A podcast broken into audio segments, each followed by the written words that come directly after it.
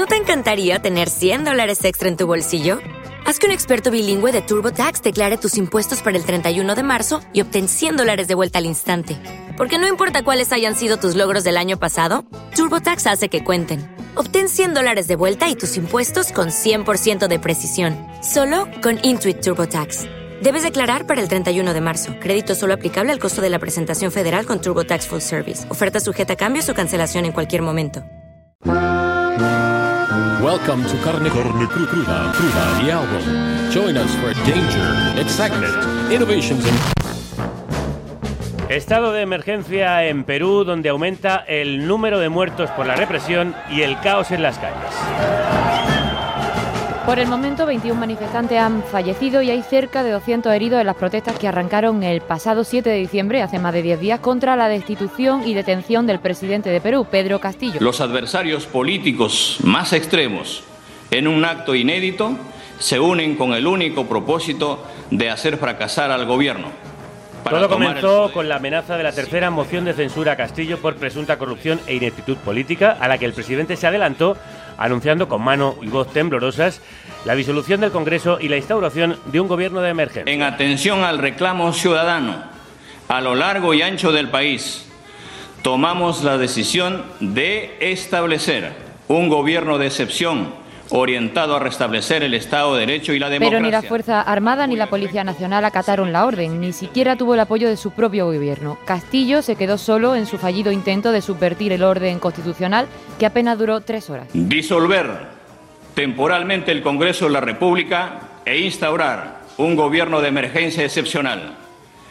Convocar en Fue detenido y acusado de rebelión y conspiración. Curiosamente se encuentra en la misma cárcel que Alberto Fujimori, el último dictador de Perú, que hace justo 30 años dio un autogolpe, aunque en su caso con éxito, lo que le mantuvo en el poder 10 años. El mismo día de la declaración de Castillo eligieron a su sustituta. Dina Boluarte se convertía en la primera mujer en gobernar en Perú y la sexta mandataria al frente del país en solo cinco años. Aunque supuestamente es una presidenta de transición, primero anunció que agotaría el mandato hasta 2026 y después, presionada por las protestas, anunció elecciones anticipadas.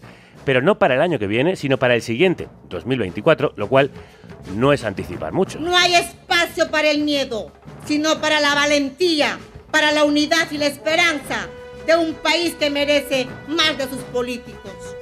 Por eso, y atendiendo el reclamo ciudadano, quiero ratificar la propuesta de mi gobierno para adelantar las elecciones. Arrancamos con Perú en un recorrido por cinco países, cinco cambios que han marcado la actualidad de este 2022 con nuestras compañeras de revista 5W. What? ¿Qué? Who? ¿Quién? Where? ¿Dónde? When? ¿Cuándo? Why? ¿Por qué? 5W. Crónicas de larga distancia. Maribel Izcue, redactora jefa de 5W, como siempre un placer saludarte. Crudos días. Crudos días, ¿qué tal? ¿Cómo estáis? Empezamos conociendo la última hora desde Perú. Hablaste con Mabel Cáceres, de Arequipa. Sí, eso es. Mabel Cáceres es directora del periódico digital El Búho, con sede en Arequipa. Es la segunda ciudad del país y también uno de los sitios donde estos días ha habido serios enfrentamientos entre manifestantes y las fuerzas de seguridad. Hemos hablado con ella hace solo unas horas y nos contaba cuál es la situación allí ahora. Ahorita hay relativa calma porque el ejército efectivamente ha venido a todas las vías principales despejarlas.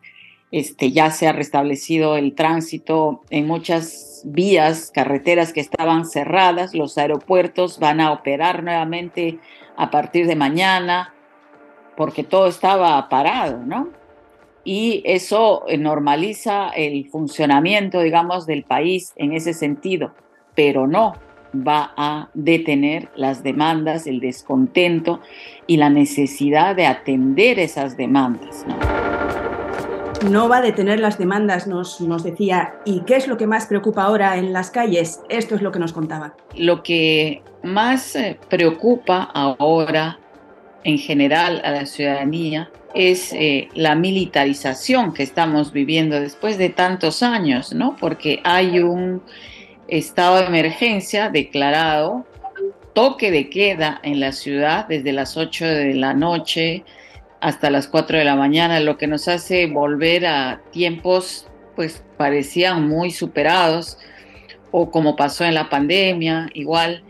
y el hecho de que se han producido más de 20 muertes al momento por acción del ejército y la policía, porque todos los fallecidos son muertos con balas. Mabel también nos explicaba qué es lo que reclaman las miles de personas que han salido a las calles en las regiones de Perú. Ese lema que se ha puesto muy en vigencia, que se vayan todos, porque la clase política está totalmente desprestigiada. Una clase política totalmente desprestigiada, dice, ha llevado al hartazgo y a ese lema que se vayan todos. Y nos cuenta en qué peticiones concretas se traduce eso. Que cierren el Congreso con una expresión de que se vayan todos. Luego, un adelanto de elecciones para que efectivamente se haga una transición y, una, y nuevos líderes vengan a gobernar el país. Pero también se habla de la necesidad de una asamblea constituyente como un gesto simbólico de renovar realmente el país, el pacto social sobre el que se sostiene con las reformas mm, de fondo que se requieren.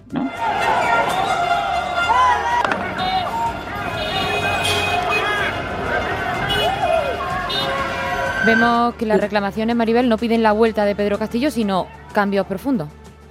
Eso es, sí, porque Castillo llegó al poder y obtuvo la mayoría con un mensaje de no más pobres en un país rico. Pero en el tiempo en el que ha estado en el gobierno ha sido para muchos de los que le votaron una decepción. Así nos lo explicaba Mabel. Ciertamente ha decepcionado a un amplio sector, pero no al 100%. Hay un sector que aún defiende su gobierno porque, digamos, no está tan involucrado con esta información del día a día, porque está más alejado y porque siente que, que no hay credibilidad de los órganos que administran justicia. En otro sector sí hay una decepción claramente, pero hay que distinguir cuando se defiende el gobierno, la institución presidencial, la necesidad de respetar las reglas de la democracia que no es lo mismo, no es equivalente defender a la persona de Pedro Castillo. ¿Y qué escenarios hay?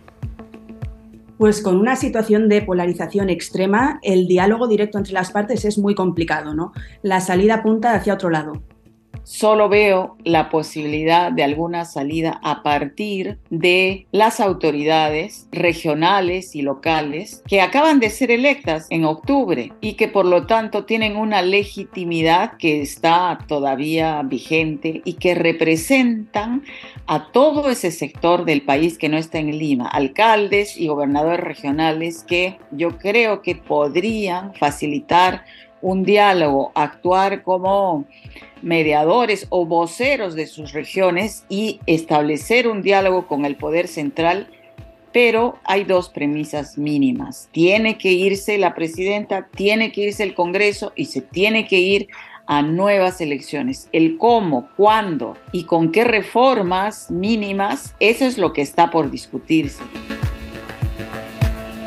Para hablar de esos cómo, cuándo y sobre todo los porqués, hoy contamos con Laura Arroyo, comunicadora política y directora de La Batalla de las Palabras, un recomendabilísimo podcast dedicado a profundizar en las ideas detrás del lenguaje, en una era en la que éste se encuentra en disputa. Golpe de Estado, autogolpe, golpe blando, golpe duro, golpe del Congreso, intentona golpista. Nuestra historia reciente está plagada de expresiones como estas que usamos de manera indistinta para hablar de Velasco, de Fujimori, de Merino y hasta del recientemente vacado Pedro Castillo. Pero ¿qué es exactamente un golpe de Estado? ¿Cuál es el origen del término? ¿Cuántos golpes de Estado hemos vivido en nuestra historia republicana? ¿Fue la lectura del comunicado de Castillo un verdadero golpe de Estado? Soy Laura Arroyo y esto es La Batalla de las Palabras. Edición especial. Como escuchabais, la batalla de las palabras dedica su última entrega a golpe de Estado. Esta expresión como autogolpe, o golpe blando, o golpe duro, se usa de forma indistinta para hablar de Alberto Fujimori, de Manuel Merino y también ahora del depuesto Pedro Castillo. Laura Cruz, dos días. Crudos días y crudo escenario también el Sí. que estamos viviendo en Perú. Gracias por la invitación. Eh, me gustó muchísimo el podcast, este capítulo del que escuchábamos un fragmento. Si no fue un golpe de Estado, ¿qué fue lo que hizo Castillo? Yo creo que es evidente que intentó dar uno, y esto hay que decirlo, y también creo que hay que, con- hay que condenarlo con contundencia, porque hablamos de un Estado democrático en el cual el que era presidente se sitúa por fuera del orden y decide intentar hacer un golpe de Estado. ¿Cuál es el tema? Es que no logra consumar ese golpe de Estado porque, como también señalamos en el podcast, tú necesitas tener algún tipo de poder para poder desplegar una medida de fuerza. No tenía poder y no tenía fuerza. De hecho, las Fuerzas Armadas están ahora directamente con Dina Boluarte, la presidenta actual del Perú, de la que hablaremos seguramente, y esto hace que no sea un golpe de Estado. Del mismo modo que, porque cuidamos mucho las palabras, y esto es importante, hay quienes señalan que Pedro Castillo es un dictador casi al mismo nivel que Alberto Fujimori. Tú no puedes comparar menos de ocho horas de no haber hecho nada más que leer temblorosamente un papel con una dictadura de 10 años. Y creo que hay que tener esos cuidados cuando hablamos del escenario peruano, pero en general de todos los escenarios, ¿no? Efectivamente, decías que hay quien llama dictador a Castillo, pero es muy difícil definir así a alguien que ni siquiera contó con el apoyo de los suyos, ¿no? ¿Qué pasó? ¿Midió mal sus fuerzas cuando anunció la disolución del Congreso? ¿Estaba preparado Castillo para, para gobernar como pretendía? Yo creo que él pensó que lo estaba y creo que tal vez ese es su mayor error, pero también nos habla de un personaje que continuamente en el año y medio que ha tenido de gobierno ha sido un personaje débil y al mismo tiempo muy errático. Como bien señalaban en el reportaje que acabáis de pasar, eh, claramente es un presidente que pensaba que podía o que le bastaba con ciertos puentes, diría yo, discursivos con el pueblo, pero no tanto con, la, con cumplir el programa de gobierno con el que ganó. Y esto también le valió perder algunos apoyos. Sin embargo, y esto también lo señalaba el reportaje, la persona que nos comunicaba lo que estaba pasando desde Arequipa, es verdad que lo que sí era Pedro Castillo, y esto hay que tomarlo muy en cuenta para entender lo que está pasando, es un presidente que había sido puesto por esa mayoría del país que nunca ha participado en la democracia del país, porque es una democracia limitada a unas mayorías que está generalmente en la capital, en Lima. Y entonces Pedro Castillo era una suerte de, mira, ustedes tienen todos los poderes, todos, todos, pero el presidente lo ponemos nosotros. Por primera vez había ocurrido ese, esa diferencia en la forma de, de, llegar, de alguna manera, de participar en la vida política peruana y cuando sale Pedro Castillo de la ecuación, más allá de que, como digo, creo que él se sacó a sí mismo de alguna manera con lo que intentó hacer, claramente el país se levanta porque siente que se ha roto ese pacto. Y precisamente porque él representa a esa mayoría siempre silenciada, se le ha querido hacer caer. Insistíais mucho en el capítulo en el racismo que hay detrás de las presiones a Castillo. Totalmente. Yo creo que no se puede entender el golpe que sí ha ganado, que de alguna manera es un golpe que estuvo intentando ganar desde el día uno o incluso antes de que Pedro Castillo juramentara, porque denunciaron un fraude que nunca existió, al estilo de Donald Trump, que esto ya lo hemos visto.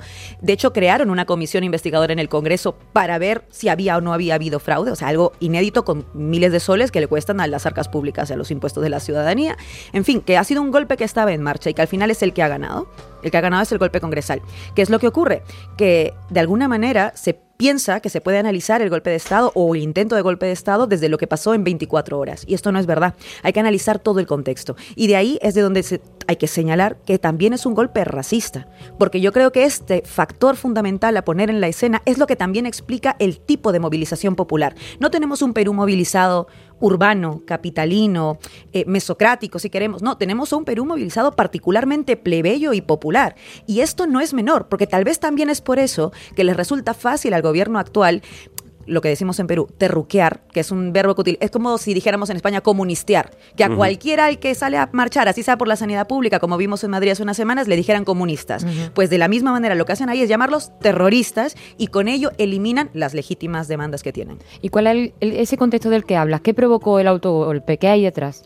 Bueno, esto es complejo. Yo insisto en que creo que Pedro Castillo se sitúa fuera de cualquier orden constitucional y de la ley porque cree porque cree en verdad que iba a tener el apoyo de alguien. Pero no solamente no tuvo el apoyo de las Fuerzas Armadas, no tuvo el apoyo ni de su gabinete ministerial. Empezaron a renunciarles a los 10 minutos de leído el mensaje, si no me equivoco. Él mismo tiene que salir de Palacio de Gobierno con su familia, que tampoco le había puesto a buen recaudo. Entonces tiene que haber pensado que le iba a salir bien porque tú no pones en ese nivel de vulnerabilidad los tuyos, ¿no? Entonces yo creo que ha habido ahí, sin duda, una mala lectura del momento. Pero también creo, y esto también hay que decirlo, que Pedro Castillo tenía algo de razón en una cosa porque es verdad que había un amplio sector de la población exigiendo el cierre del Congreso. Esto se quiere sacar de la mesa, pero no es verdad. Sí había muchísima gente que estaba en contra de ese Congreso, que tenía menos de 80, perdón, tenía eh, 80 y pico por ciento de desaprobación, o sea que tenía muy poca legitimidad y que ahora tiene aún menos legitimidad. Pero es importante, por tanto, entender que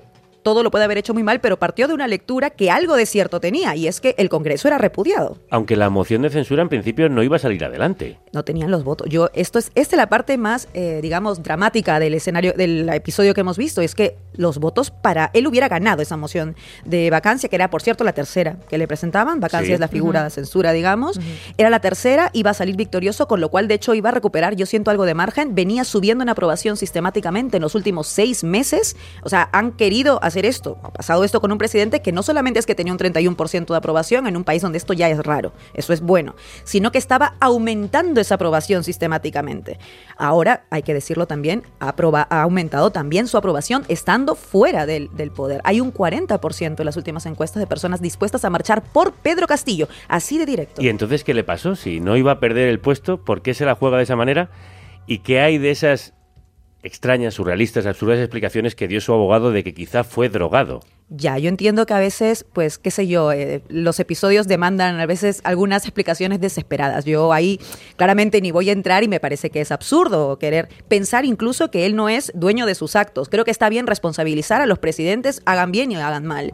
Lo que sí creo, como digo, es que ha tenido un error de lectura por un lado, pero también demuestra un cierto talante. Yo no voy a negar esto. Yo creo que más allá de que Pedro Castillo fue un presidente eh, electo por la democracia y que creo que debió terminar el mandato porque claramente era un dique de contención de lo que está pasando ahora, y esto es una evidencia a la luz de los hechos, también es verdad que tenía un cierto talante, tal vez no democrático, y hay que decirlo, porque situarse como se situó sin la necesidad de hacerlo, como estamos viendo, pues evidencia que a lo mejor lo de la democracia también le funcionaba a veces y a veces no. Sin embargo, como digo, los grandes golpistas durante ese año y medio han sido los que al final han instalado lo que estamos viendo ahora, y yo sé que esto es muy crudo decirlo, pero a lo mejor estoy en el programa correcto para ello, eh, un gobierno con tintes completamente dictatoriales, donde hay un partido político que es el partido político de la presidenta, que son las Fuerzas Armadas. Y esto es peligrosísimo. Decía Mabel Cáceres desde Arequipa que el temor es que ahora haya una militarización del país. Con el estado de emergencia, ¿cuál es la situación actual de las protestas? ¿La represión las ha ahogado o siguen y seguirán tomando las calles? Van a ser- es, yo creo que es muy difícil ahora mismo detener lo que está ocurriendo, porque sí es verdad que hay demandas legítimas que parece que algunas son muy coyunturales, como bien apuntaba Mabel ¿no? en el reportaje, que algunos piden eh, libertad para Pedro Castillo, algunos piden reposición para Pedro Castillo, algunos piden nueva constitución, algunos piden cierre del Congreso ya, ese es el grito más homogéneo, digamos. Creo que eso ya no se puede detener.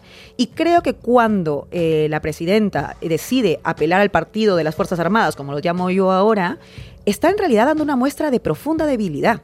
Y esa muestra de debilidad, porque ¿qué gobierno se sostiene en la base de la utilización de la fuerza? Solo un gobierno que no tiene cómo sostenerse por otras vías democráticas, dialogantes, que pueda llegar a consensos. Claramente es una señal de ruptura también de su propia posibilidad de gobierno. Y creo que en ese escenario se puede pensar que las Fuerzas Armadas van a apaciguar algo, pero yo lo que creo es que están echando más leña al fuego. Lamentablemente, eh, ya no hablamos solamente de una cuestión táctica o estratégica, buena o mala para el país. Estamos hablando de la vida de más de 20 personas que se ha acabado en una semana de gobierno de Dina Boluarte. Y que tenga las manos manchadas de sangre no es algo menor. Lo que pasa es que parece que en Perú algunas vidas, alguna sangre vale más que otra. Y entonces de los nombres, de los casos de estas personas se habla muy poquito. Ayer he visto en los dominicales eh, peruanos que no se ha hablado de las muertes casi. Se ha mencionado como muy suavemente cuando se ha entrevistado, además con una mm, parsimonia muy elegante y con mucho cuidado a la presidenta, que en realidad debería estar respondiendo por todos estos hechos políticamente. Y eso me parece también preocupante. Laura, ¿y quién es la recién nombrada presidenta de Perú? Dina Boluarte, la vicepresidenta, que postuló a la vicepresidencia, y por eso esto lo utilizan mucho y hay que entenderlo. Es verdad que es una sucesión legal, por supuesto, cuando el presidente ya no puede ejercer sus funciones, la vicepresidencia asume. Pero ¿qué es lo que ocurre? Que ser legal no es ser legítimo. En el momento en que ella entra, tiene un levantamiento popular que no reconoce su legitimidad, no porque no sea legal constitucionalmente, sino porque sienten que no es la presidenta que han elegido y porque creo que ella comete el tremendo error, pero demuestra también mm, un poco su opción política, de llegar a un acuerdo y a un pacto con ese Congreso golpista. De modo que la gente lo que entiende es, no, no solamente es que no la voté para ser presidenta, que puede creerlo, sino que además está esta idea de, y está pactando con los que perdieron las elecciones. Entonces, ¿qué es lo que está pasando aquí? Sienten que ese es el verdadero golpe, como insisto, es el que se logra consumar un año y medio después. Varios países de Latinoamérica, entre ellos México, Argentina, Bolivia y Colombia, han mostrado su apoyo a Pedro Castillo. Y lo tumban, entre otras razones, porque es de la sierra, porque es pobre. O sea, ¿usted no cree que sea corrupto? No, yo no puedo, no tengo elementos para... para... Lo, lo que tú ves hoy es que no está procesado por corrupción, está procesado por rebelión. Escuchábamos al presidente colombiano Petro. Eh, Laura, ¿crees que esta presión regional puede influir en el futuro del gobierno de Dina Boluarte? Yo creo que no es menor y creo que es la primera vez que estamos viendo eh, esta participación activa de ciertos países, porque como decía, no solamente es Gustavo Petro, ¿no? Son cuatro países de la región, no es menor y creo que está evidenciando también eh, otro tipo de juegos geopolíticos en la región que no tienen que ver con Perú. Perú es una cuestión que trasciende ahora mismo a la región y que también debo decir que llegará incluso a Europa. Y espero que fuera así porque creo que necesitamos más que nunca apoyo internacional y que estén todos los ojos internacionales viéndolo.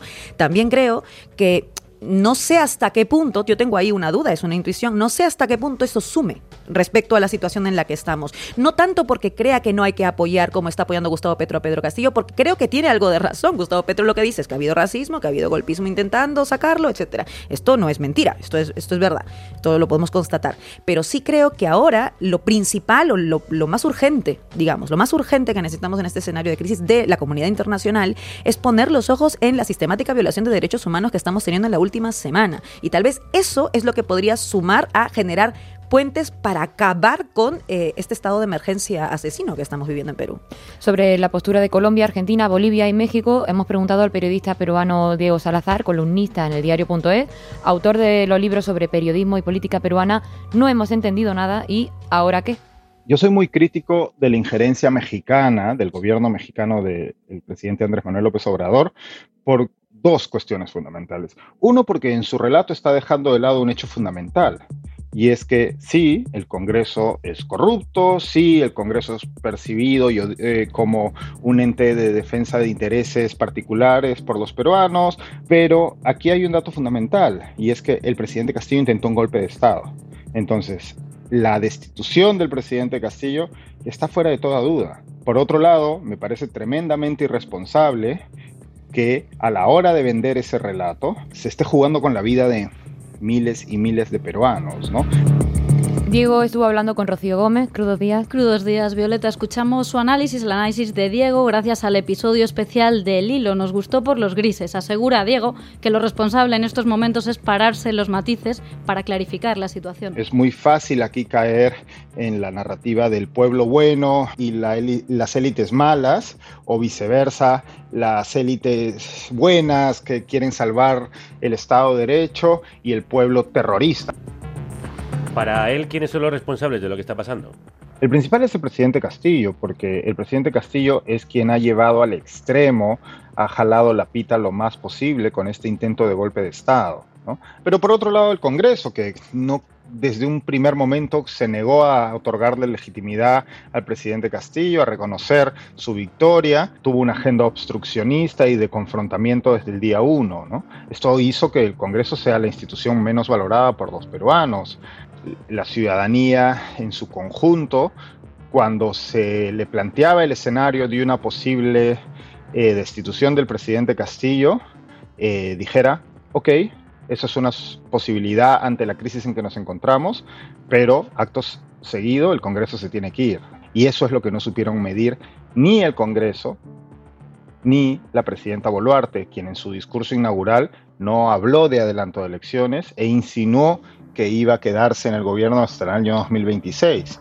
Algo que hoy parece difícil por la presión en las calles. ¿Cómo cree que se puede salir de una situación tan complicada? Yo espero de verdad que la presidenta Boluarte se haga con las riendas del gobierno y empiece a sentarse a dialogar con sectores sociales. Ha convocado ya al Consejo de Estado, lo cual no es una mala proposición, pero necesita sentarse a dialogar con distintos sectores sociales que pueden apaciguar las aguas, porque lo que está ocurriendo es muy grave y necesita de un sentido de urgencia que lastimosamente ni la presidenta Boluarte, ni su Consejo de Ministros, ni el Congreso parece entender.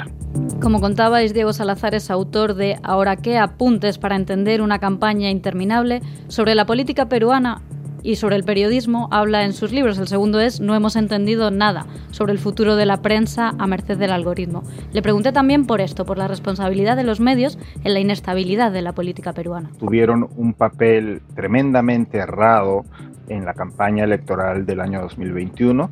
Eh, yo escribí bastante al respecto en su momento. Deseaba que se aprendieran lecciones pasada la campaña de cara a lo que se nos venía por delante, porque la crisis política peruana lleva ya unos cuantos años y los medios tienen buena parte de responsabilidad en ella. Lastimosamente eso no ha ocurrido y que los medios no tengan la confianza de la ciudadanía abre la puerta para que eh, pues se deje influenciar por narrativas tendenciosas, confíe más en información no verificada que circula por redes sociales, mire con ojos conspiranoicos las informaciones que provienen de los medios. Entre otras, lo que tenemos ahora mismo en el Perú también es una crisis de información. Laura, te quería preguntar también por esto, tú que te dedicas además a la comunicación política. ¿Qué papel ha jugado la prensa de derechas en la caída de Castillo? Y no solo la de derechas, me temo. El poder mediático que podemos llamar en el Perú está en manos de un mismo grupo económico. Hay un oligopolio, que es el grupo del comercio, que tiene muchísimos periódicos escritos, pero al mismo tiempo también tiene canales de televisión, tanto de señal abierta como de cable, y tiene un despliegue informativo con muchísimo alcance. Y hemos visto en, el, en las elecciones de 2021 un papel profundamente antidemocrático por parte de este grupo que además hizo campaña abiertamente por la candidata Keiko Fujimori, que no olvidemos que fue la primera dama de la dictadura. No estoy hablando solo de la hija de un dictador, es la primera dama de esa dictadura y por tanto un personaje político de peso en ese, en ese régimen.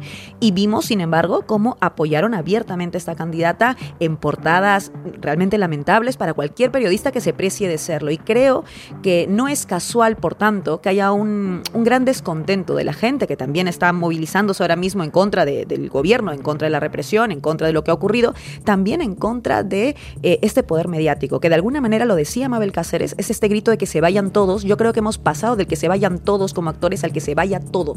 Y ese todo se refiere a todo ese sistema que está, por cierto, amparado en la constitución vigente, que es la constitución de la dictadura fujimorista. Eso es lo que estamos viviendo, ese quiebre, esa es la disputa de fondo que está ocurriendo ahorita en Perú. Y con todo lo que hemos analizado en este punto, con el país tan polarizado, ¿qué posibilidades hay de que se alcance un consenso? ¿Qué salida hay? Es difícil pensar que esto sea posible y quiero hacer un ejercicio de optimismo, pero creo que ese ejercicio de optimismo pasa por condiciones de posibilidad muy concretas. La primera es que tú tienes necesariamente que entregar y ceder algo a los que, o sea, los que nunca han cedido. Las élites tienen que ceder algo, ceder algo. Y creo que esa vía tiene que abrirse para que nos podamos sentar a, conversar. Lo primero es que tiene que renunciar Dina Boluarte. Suena duro, suena crudo. Eh, Diego entiendo que esto lo había además dicho un poco antes, pero creo que a una semana y un poco más, luego de 21 muertos, con un discurso como el que tuvo ayer en los medios de comunicación en los que fue entrevistada sin reconocer ninguna responsabilidad y llamándolos asusadores, vándalos y terroristas, con lo cual plantea un discurso de vándalos y ciudadanos por otro lado, como si los ciudadanos eh, no se pudieran protestar, que es un derecho, ¿no? Entonces, con todos estos discursos, creo que Dina Boluarte ya no puede sostener ninguna gobernabilidad. Por otro lado, ese Congreso tampoco sostiene ninguna, por el tipo de deslegitimidad que tiene. También tienen que irse ambos ya, no mañana no en 2024 como propone Boluarte. Y finalmente, la clave para sentarte a hablar y decir, ok, vamos a hablar en serio, vamos a dialogar de verdad, voy a oír lo que estás diciendo es abrirles a una puerta de referéndum. Tú puedes estar en contra de cambiar la constitución, tú puedes estar en contra de la posibilidad de una constituyente, puedes estar a favor de la constitución de Fujimori, pero entonces votemos, que gane el no, que gane el no a la nueva constitución o que gane el sí a lo mejor, pero que se permita votar cuando el poder, el gobierno en este caso, no tiene la facultad de gestionar una crisis de esta magnitud, tienes que devolverle la voz y el poder a la gente. Esa es la única vía y creo que eso podría permitir abrir algún espacio de diálogo. Seguiremos muy de cerca lo que pasa en tu país y lo escucharemos también en La Batalla de las Palabras, el podcast que codirige Laura Arroyo, comunicadora política. Ha sido un placer enorme en escucharte, además creo muy clarificador en estos minutos. Muchas gracias por la invitación. Escucha el podcast completo en carnecruda.es.